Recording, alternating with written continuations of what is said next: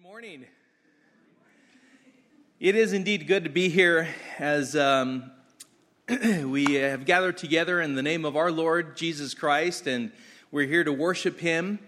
We're here to fellowship all in unity in one spirit, under one banner, in the banner of our Lord and Savior Jesus Christ. And so this morning we're going to continue through our study uh, through the Gospel of Mark as we. Um, are picking back up. Uh, the last uh, couple weeks or so have been completely um, focused on uh, the triumphant, triumphal entry of Jesus Christ into Jerusalem. Um, when he set his face to Jerusalem, it was to do one thing and one thing only, and that was to go to be crucified to atone for our sins, to be laid in the grave, and three days later be raised from it conquering not only sin on the cross, but also death by being resurrected.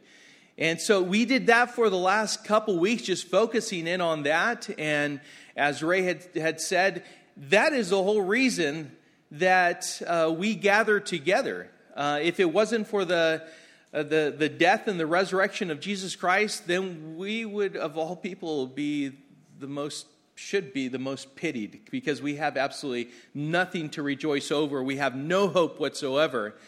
And yet we have a certain hope in Jesus Christ. And so we've gathered here today to rejoice in that and to draw closer to the Lord as we study God's word, gain understanding, apply it to our lives by faith, and then glorify Him by the manner in which we conduct ourselves. You know, as we gain knowledge, what that becomes to us in the application of that knowledge is wisdom. You know, sometimes we think that knowledge is wisdom. Knowledge is not wisdom. Uh, understanding isn't wisdom either. it's the proper application, the right application of that knowledge that starts to become wisdom for us. That's what we can pass along to others as they deal with certain circumstances in their lives that they would benefit from those words of wisdom and how to rightly apply God's word in various situations. And so, you know, that's we're here to do. That's what we're here to do to, to grow in our in, in our knowledge and our understanding of God, and then go out and apply it. For faith without works is dead, right? So let's glorify the Lord. Uh, we're going to begin by reading Mark chapter 8 is where we are. We finished up Mark chapter 7. The title of this morning's message is Faith, Pharisees, and the Blind. Faith, Pharisees, and the Blind. Mark chapter 8, verse 1. I'm just going to read a few verses, in fact, four, the first four of those. Uh, in those days, when again a great crowd had gathered and they had nothing to eat, he called his disciples to him and said to them, I have compassion on the crowd because they have been with me now three days and have nothing to eat. And if I send them away hungry to their homes, they will faint on the way. And some of them have come from far away. And his disciples answered him, How can one feed these people with bread here in this desolate place? Oh, Father, as we read just these first few verses, Lord, I pray that for us that as we've been going through the Gospel of Mark, that perhaps you would bring to our remembrance that previous occasion not too long ago where Jesus fed the 5,000. And how it is that the, these disciples in the moment really were being tested being presented with a concern that was on your heart. That perhaps in the moment they would respond in a way that reflects a belief in you and faith, and Lord, knowing that with you, Lord, these things are not impossible to overcome or to tend to. I pray, Lord, that this morning, Lord, as we go through these verses, Lord, that you would speak to us individually and corporately as a church. Lord, that you would grow our faith, you would strengthen what measure of faith you have given to us. That we would, with great understanding, exercise that faith to bless and honor you. And Lord, I know that we will be better off for doing so. And so, Lord, we commit this time of study into your hands, Lord. As always, we ask for your blessing, your anointing. Fill us with your spirit. Help us to understand. In Jesus' name we pray. Amen. So, again, I want to read those verses again. Let's think about what we're going through. As, as in those days, when again a great crowd had gathered and they had nothing to eat, so there was thousands of people there. They had nothing to eat. He called his disciples to him and said to them, I have compassion on the crowd because they have been with me now three days and have nothing to eat. And if I send them away hungry to their homes, they will faint on the way and some of them have come from far away. And here's his disciples' response. His disciples answered him, How can one feed these people with bread here in this desolate place? You know, Hebrews 11:6 says, "Without faith it is impossible to please him, for whoever would draw near to God must believe that he exists and that he rewards those who seek him." We know Ephesians 2:8 very well. For by grace you have been saved through faith, and this is not your own doing, it is the gift of God. Hebrews chapter 11, verse 1. Now faith is the assurance of things hoped for, the conviction of things not seen. As we have just read, the expression of faith in Jesus is required to bless him, to honor him, to glorify him, we know that it starts with salvation, though. Faith in Jesus, as it says in Ephesians 2 8, is necessary, is required to know salvation. Faith is the very substance of things hoped for, according to God's word. And without faith, it's impossible to please Him. You know, as we doubt, as we worry, as we're anxious about so much, as we're concerned for so many things, we're expressing a lack of faith. And yet, that is what I was saying at the very beginning that by understanding how to apply God's word, knowing that God's word is certain, He has never failed, we bring Him glory and we're exercising faith. And we are better off for it. But why, why is it that sometimes we seem to fail at faith?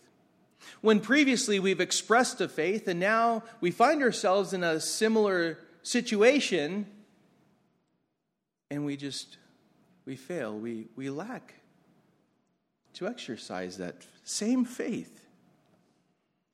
Is it because perhaps we don't know enough? If you're honest with yourself, it's not because you don't know enough many, especially if you've been here for any length of time, you know enough. You've been through the scriptures. So it's not really because we don't know enough. I mean, let me ask you this. Uh, how many of you uh, have flown in an airplane? Most of you, right? Did you know the name of your pilot? Did you, did you see him go through school? Did you see his certificates? No? Did you quiz him? Did, maybe, maybe perhaps you saw a video of him actually flying. No? You guys don't do that? So you, you didn't see him flying. You don't. So wait a minute. So you don't actually know. Well, you, that's your son, Randy. That's not fair.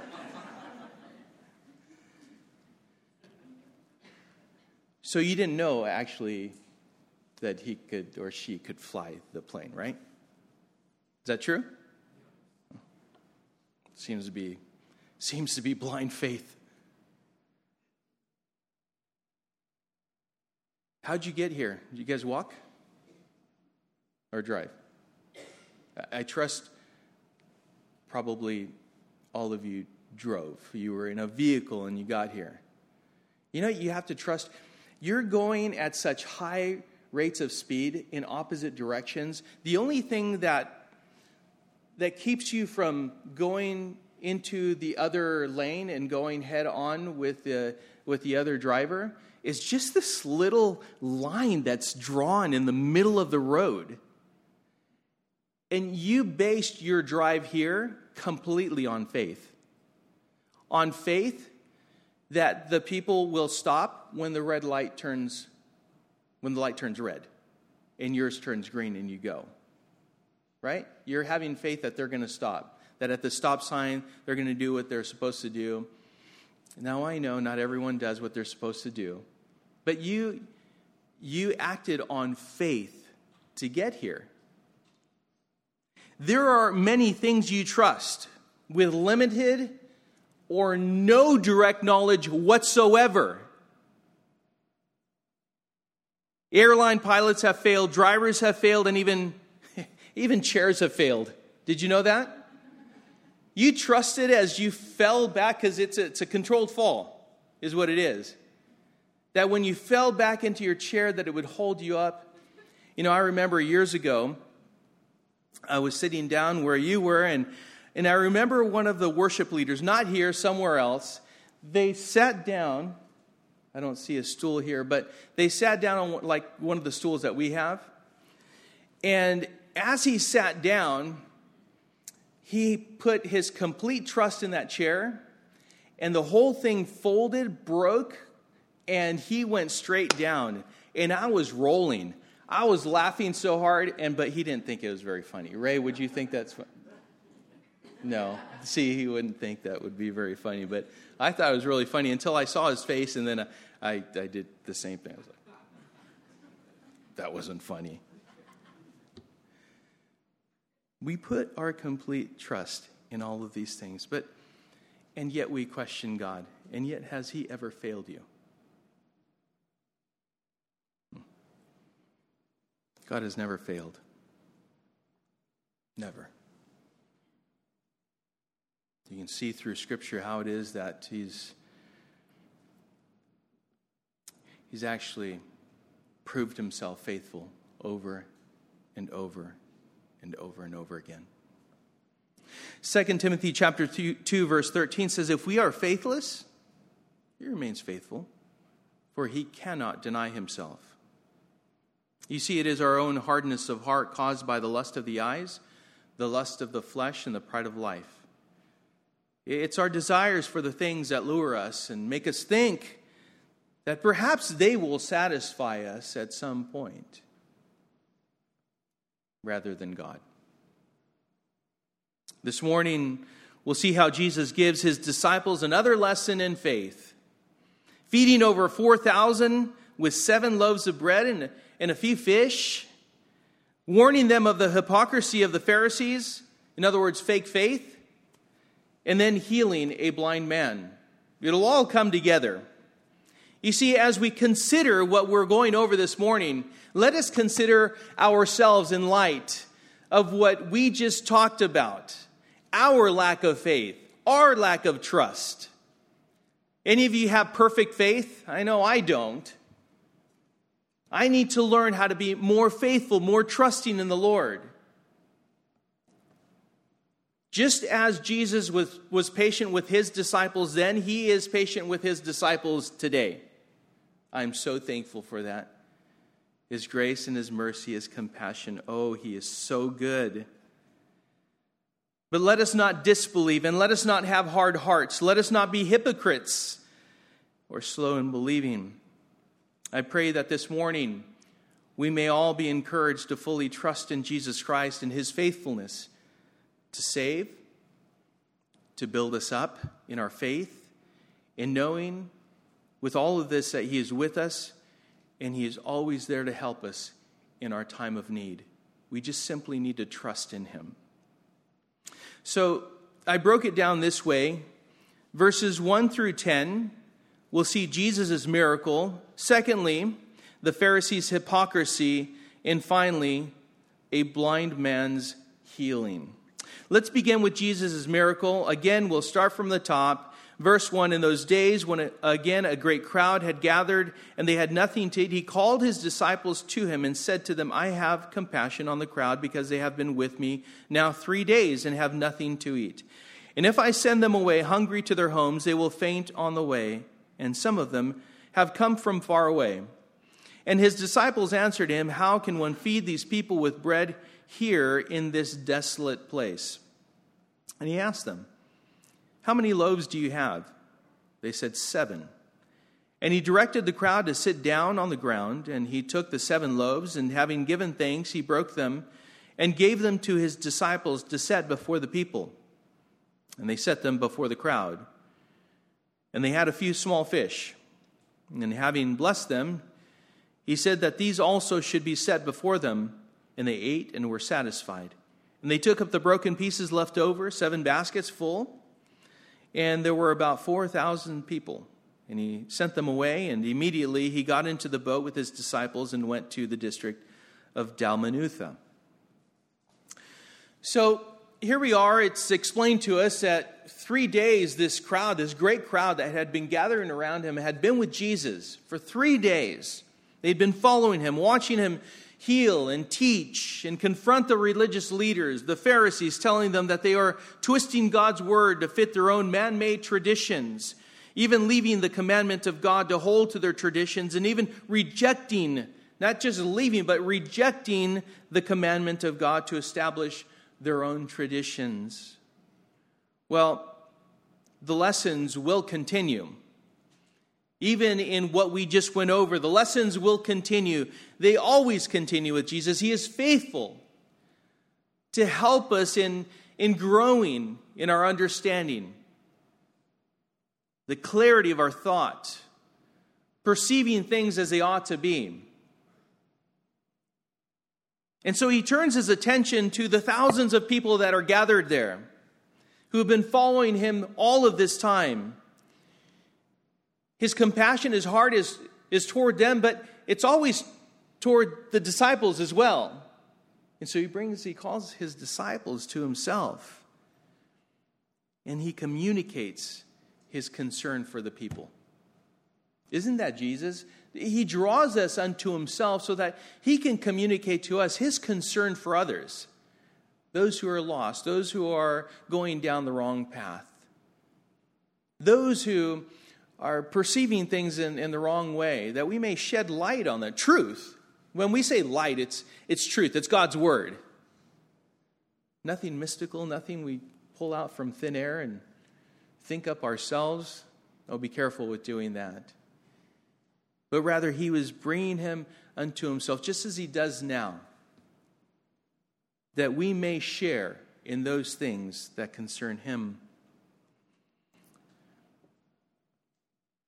Jesus presents the concern to his disciples. he presents the issue to them. As if to say, What do you think we ought to do? Has Jesus ever done that with you? The Lord just laid before you. What do you think we ought to do? Not like He doesn't know, right? There's this issue I'm presenting to you. What would you do?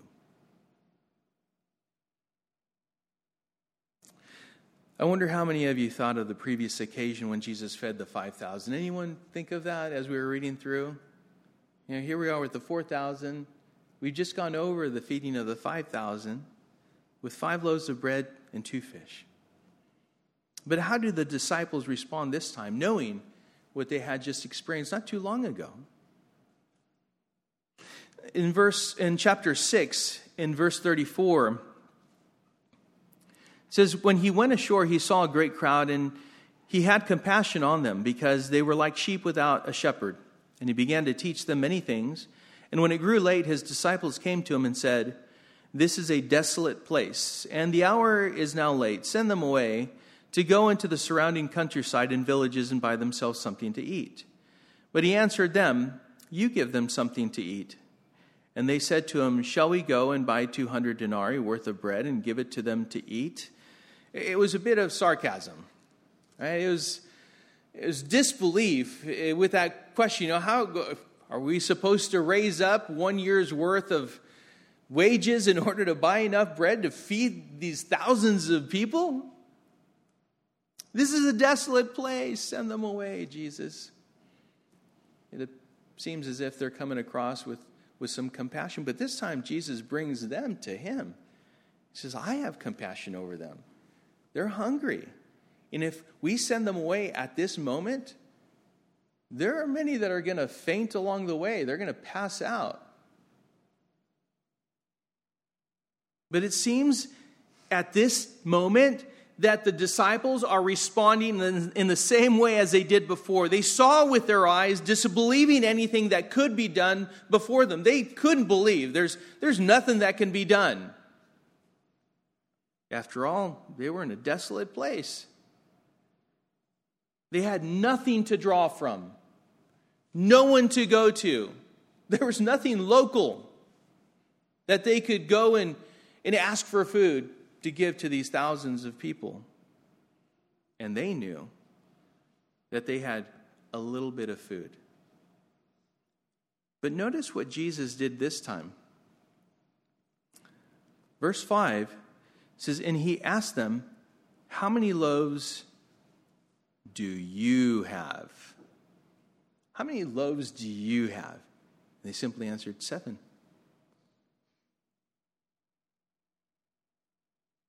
This time, Jesus didn't tell them, Go and see how much the people had, but he asked them what they had.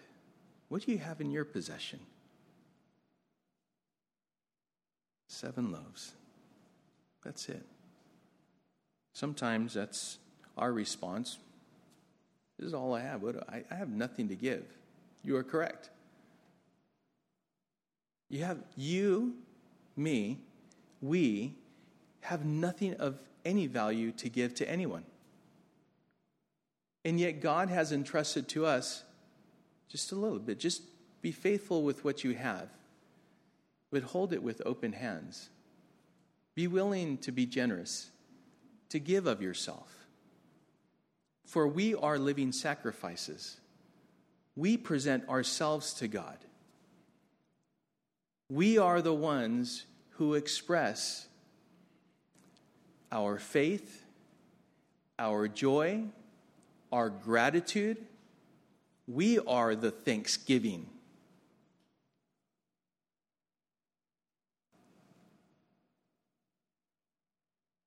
Was when they replied that Jesus began to direct the crowd to sit down. All he said was seven loaves. And so you can imagine Jesus, all right, start sitting down in groups as he did last time, right? In order. He started to direct the crowd to sit down, took the seven loaves of bread. Doesn't say that he said anything else. He just simply took the seven loaves of bread. By the way, they're not loaves of bread, they're little loaves of bread, small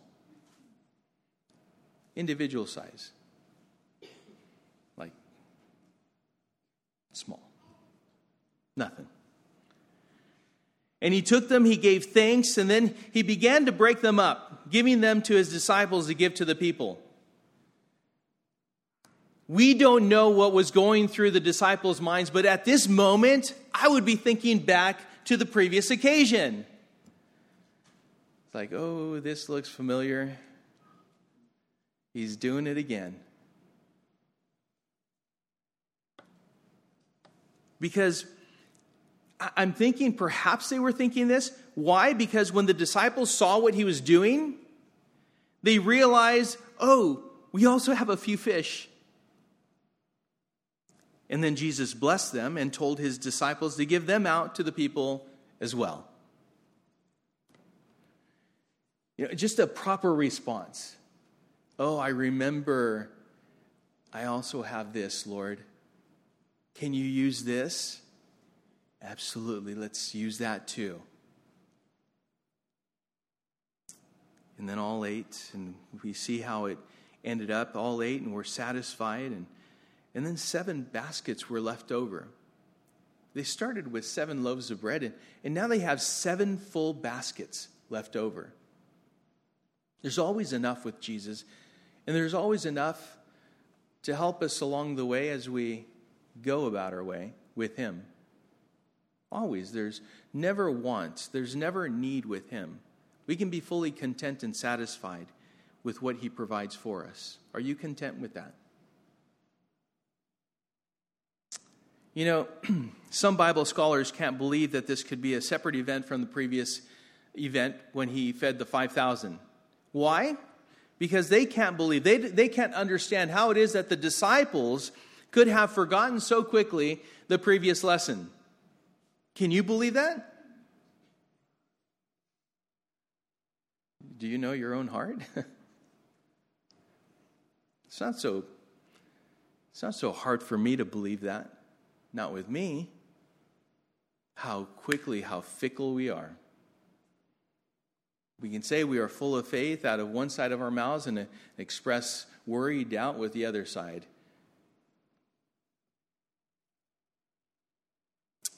I think many today perhaps are right in the same place, have done the same thing, or you're doing the same thing at this very moment. You see, God had been faithful to do the impossible with them He's always been faithful to do the impossible with us. If you're here and you've placed your trust in Jesus Christ for salvation, the impossible has been done with you already. And there is so much more that He desires to do. And yet we fail to believe He can or will today. Why? He did it before, he's doing it again. He did it again, and they ate to their fill. And notice that Jesus asked them what they had, what they had, what do you have in your hands? And then he multiplied whatever it was that they offered. We have these seven loaves, and, and they offered the seven loaves. He, they had the few fish, and they offered the few fish. And he multiplied that. And then told them to go give what he has multiplied. You know, this is just a lesson for us as a church. We ought to never hold back, always be generous with ourselves. Because as we are generous with ourselves in serving the Lord, what the Lord will do is He may have, I don't know, 20 sitting right outside the doors, maybe 30, I don't know, or maybe just five. But whatever it is, however many people he desires to bring in, we should be ready with what we have come alongside them and allow the Lord to use us to be the means and the instruments to bless and glorify the Lord, giving of ourselves to each other. He'll always be faithful to do that. What do you think you do with what the Lord has entrusted to you? You know, I, I don't know the author of this, but I, I saw this and I shared this with my wife, Bettina. Um, I, I saw this caption and it said this When God blesses you financially, don't raise your standard of living, raise your standard of giving. Have you ever heard that? I, I just I guess I have, I don't know, been turned a blind eye to it or something, but I just saw that and I thought, wow, I have to do a little screenshot and save that. But I thought, how wonderful and how true and how convicting. You know, we can do this with, with ourselves. Again, when God gives us greater understanding, uh, when He builds up, builds us up in Him, in, in our understanding of God's word, we should give ourselves even more to each other in serving Him, whether it be children's ministry, whether it be ushering, men's, women's studies, uh, Bible fellowship. In different areas, you can participate and give of yourself. Don't hold back, be generous with yourself. And so Jesus was teaching them to have faith in him, believing that what is impossible with man is possible with him, and to do what he has called them to do with what they have. Jesus always provides what is necessary. But Jesus is also, as we're going into this, teaching how to discern the fake and avoid what is not true.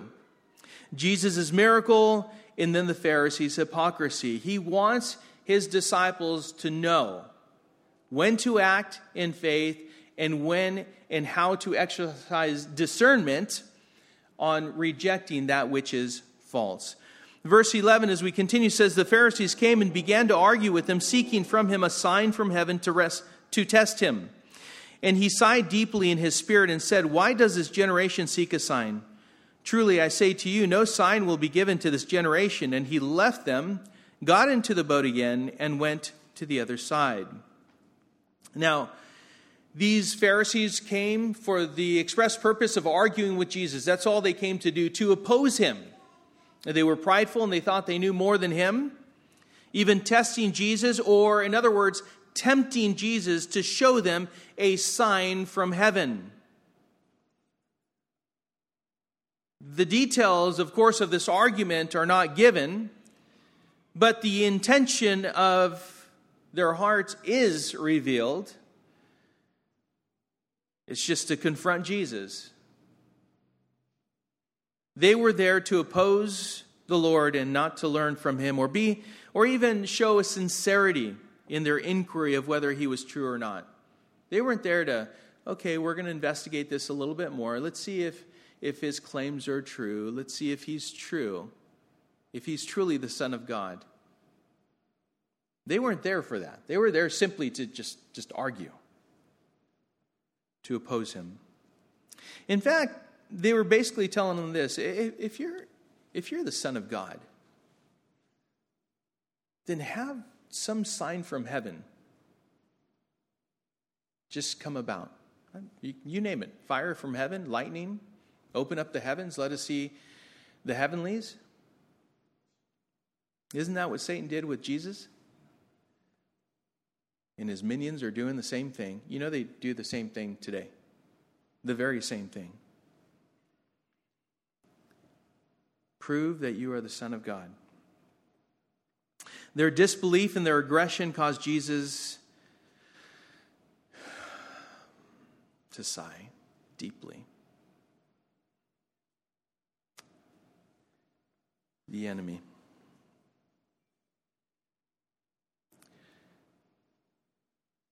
Simply refused to give a sign to them at all. He knew their intentions.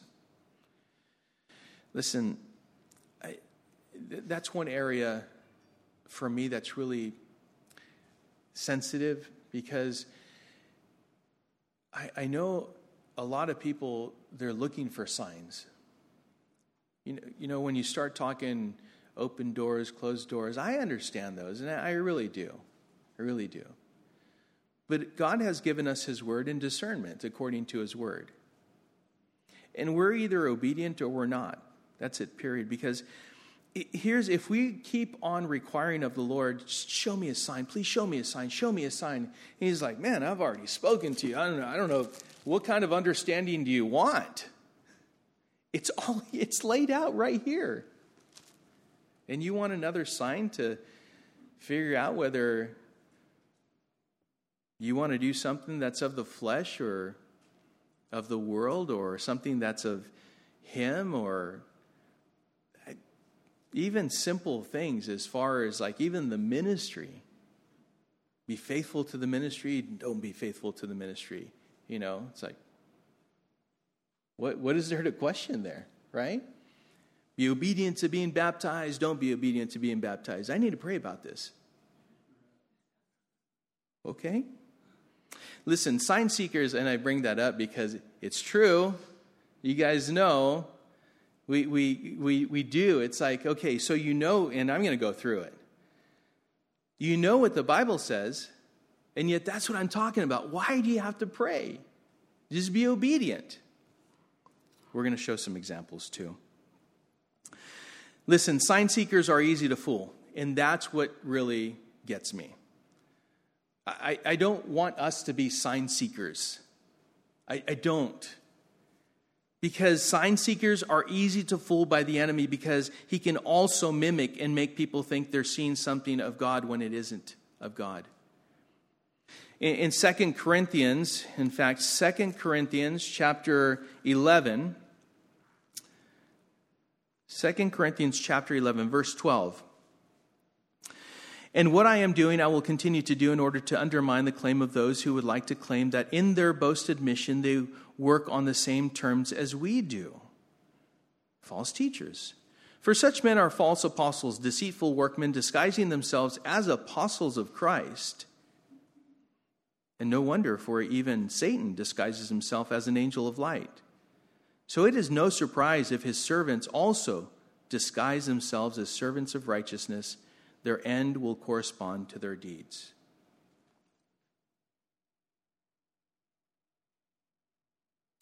John chapter 20, verse 29 says, Jesus said to him, that is Thomas, Have you believed because you have seen me? Blessed are those who have not seen and yet have believed. Listen, Jesus doesn't perform miracles in order to prove himself to those who demand a sign.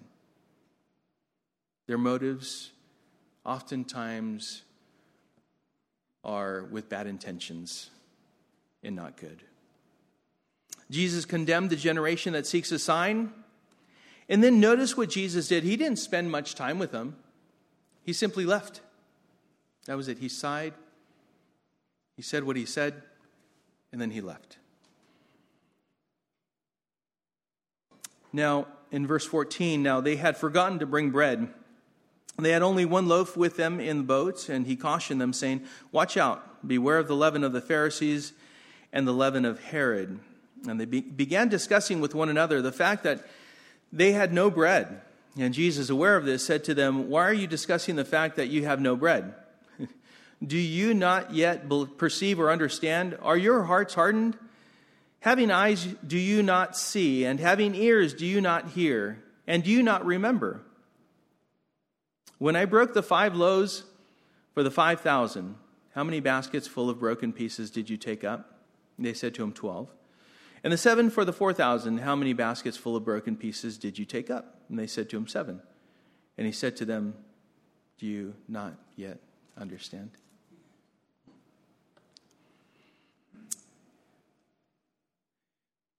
It was common in that day to leave a, a little pinch of the previous um, dough that was used to make bread to in order to leaven the, the new lump. Just a pinch, just a little bit. And just a little leaven would leaven the whole lump. The whole thing, just a little bit.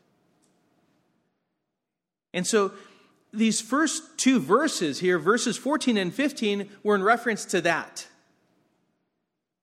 And they didn't get it. Jesus was warning his disciples of taking any of the leaven from the Pharisees, none whatsoever. What leaven? Well, we read a little bit. Their false teaching,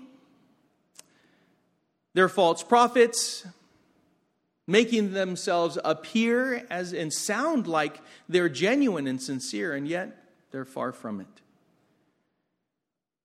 Jesus had already pointed out much regarding their traditions and their religious practices that did not coincide with Scripture. He already told them all of that.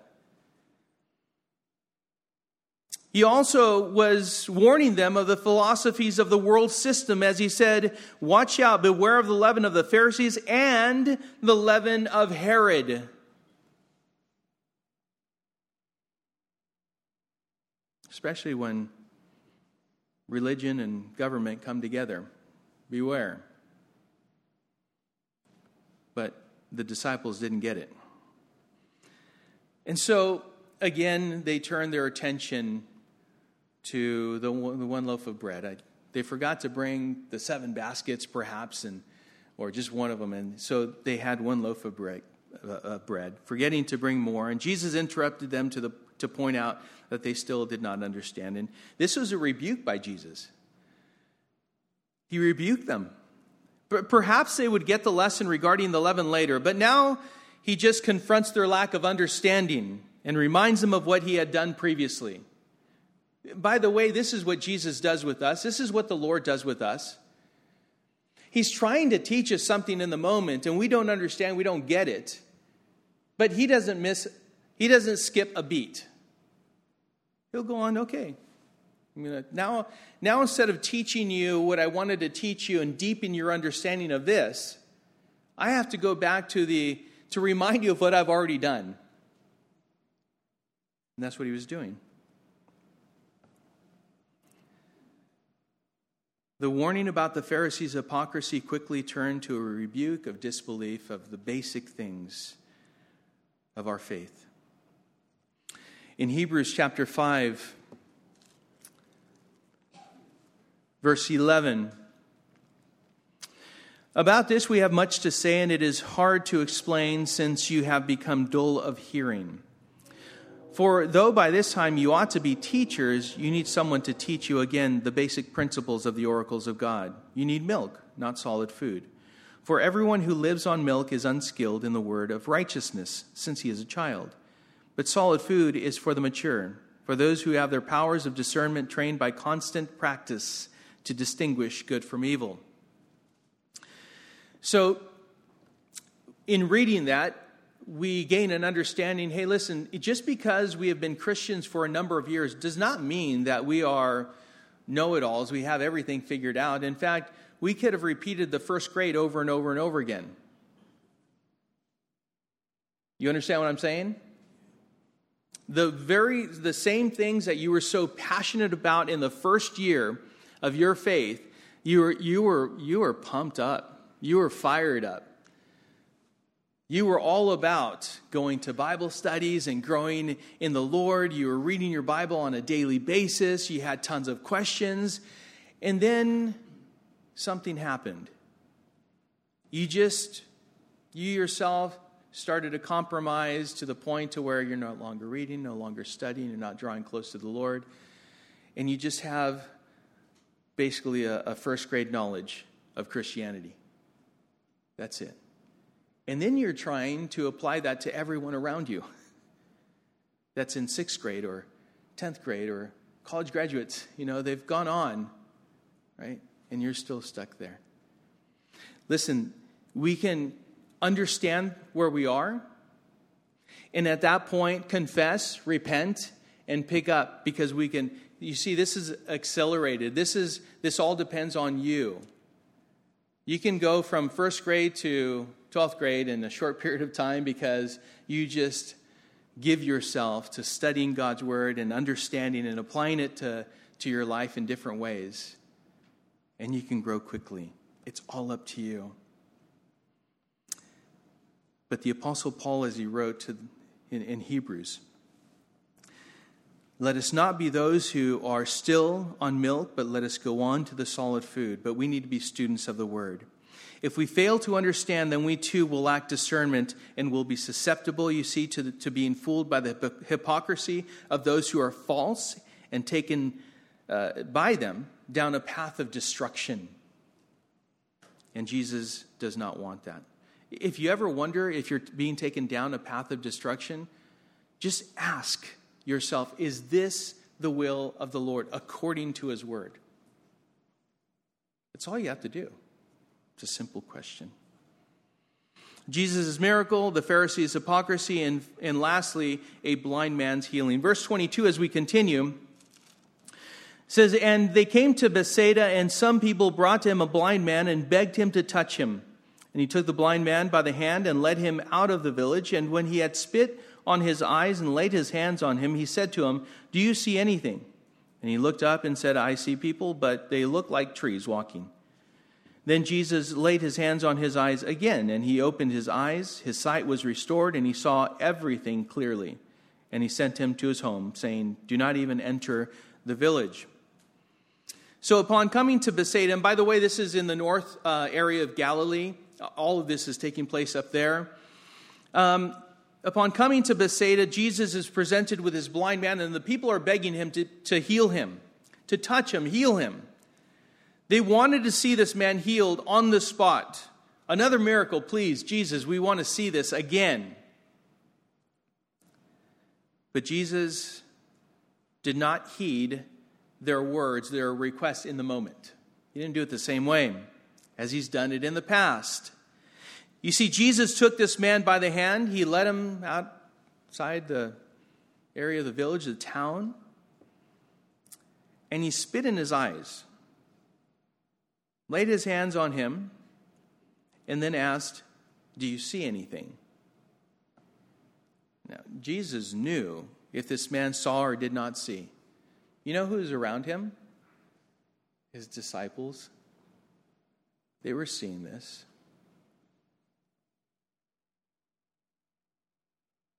This was more than a healing. When, when you experience things, when you know of things going on with friends, with brothers and sisters in Christ, and you see the Lord working, it's also for, for the benefit of you as well.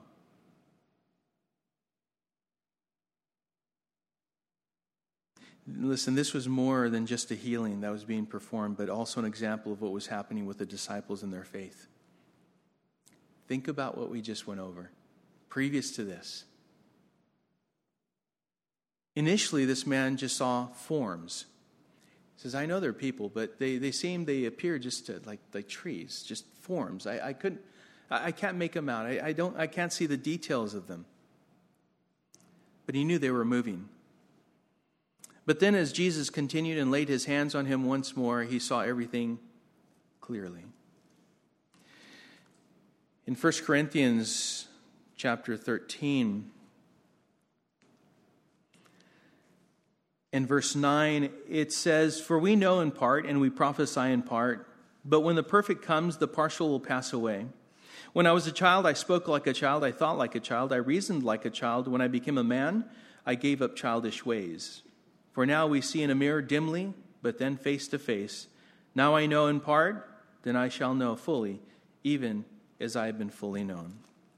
And then in 2 Peter chapter 1 verse 3 it says his divine power has granted to us all things that pertain to life and godliness through the knowledge of him who called us to his own glory and excellence.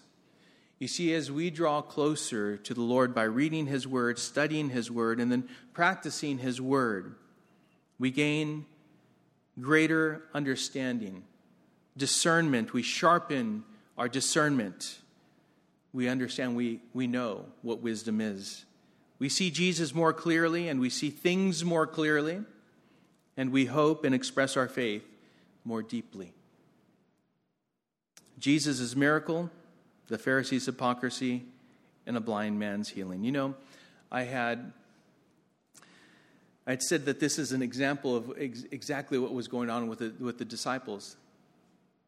As, as we see, was, as we saw here, Jesus was being patient with his disciples, even shifting from their lack of understanding to addressing their lack of understanding, reminding them of the things that he's already done. I'm not even talking about that, but now I have to go to that. They were slow in understanding. They were, in a way, like this blind man, to where they had been touched by the Lord. They had come close enough, but, but they saw forms, but they couldn't see the details.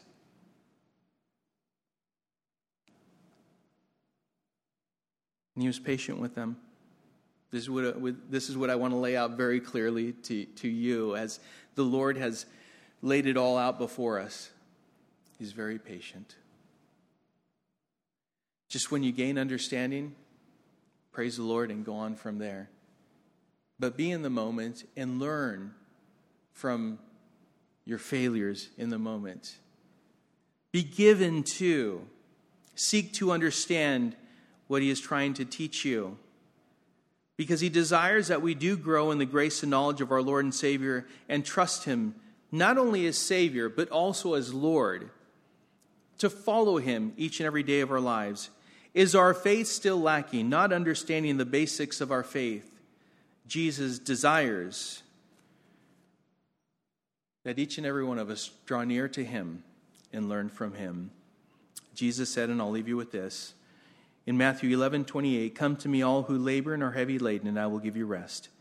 Take my yoke upon you and learn from me, for I am gentle and lowly in heart, and you will find rest for your souls. For my yoke is easy and my burden is light. He indeed is good. He is patient. He's compassionate. And wherever you are with him, he desires to meet you right there and then help you grow in your faith. Amen. Heavenly Father, we thank you. We thank you for your patience, for your mercy, for your grace. Lord, we thank you that you certainly will never leave us, you'll never forsake us. Lord, help us to be like you, to reflect that in our very own lives, that we would be trustworthy, we would be loyal to you, that we would be faithful to you. But we would also, Lord, be compassionate, that we would be patient, that we would be humble toward each other as well. For by this all people will know that, that we are your disciples by the love that we show, we demonstrate toward one another. And so, Father, help us to do that. Forgive us of our sins. If there's anyone who does not know Jesus as Lord and Savior, I pray that today would be the day of salvation.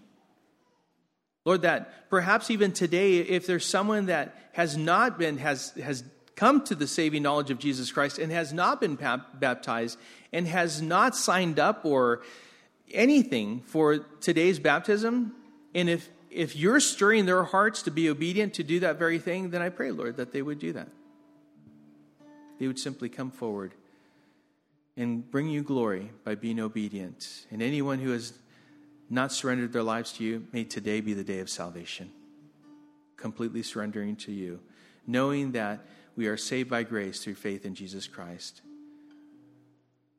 So, Father, I thank you, Lord. Thank you so much for your faithfulness, for your love. In Jesus' name we pray.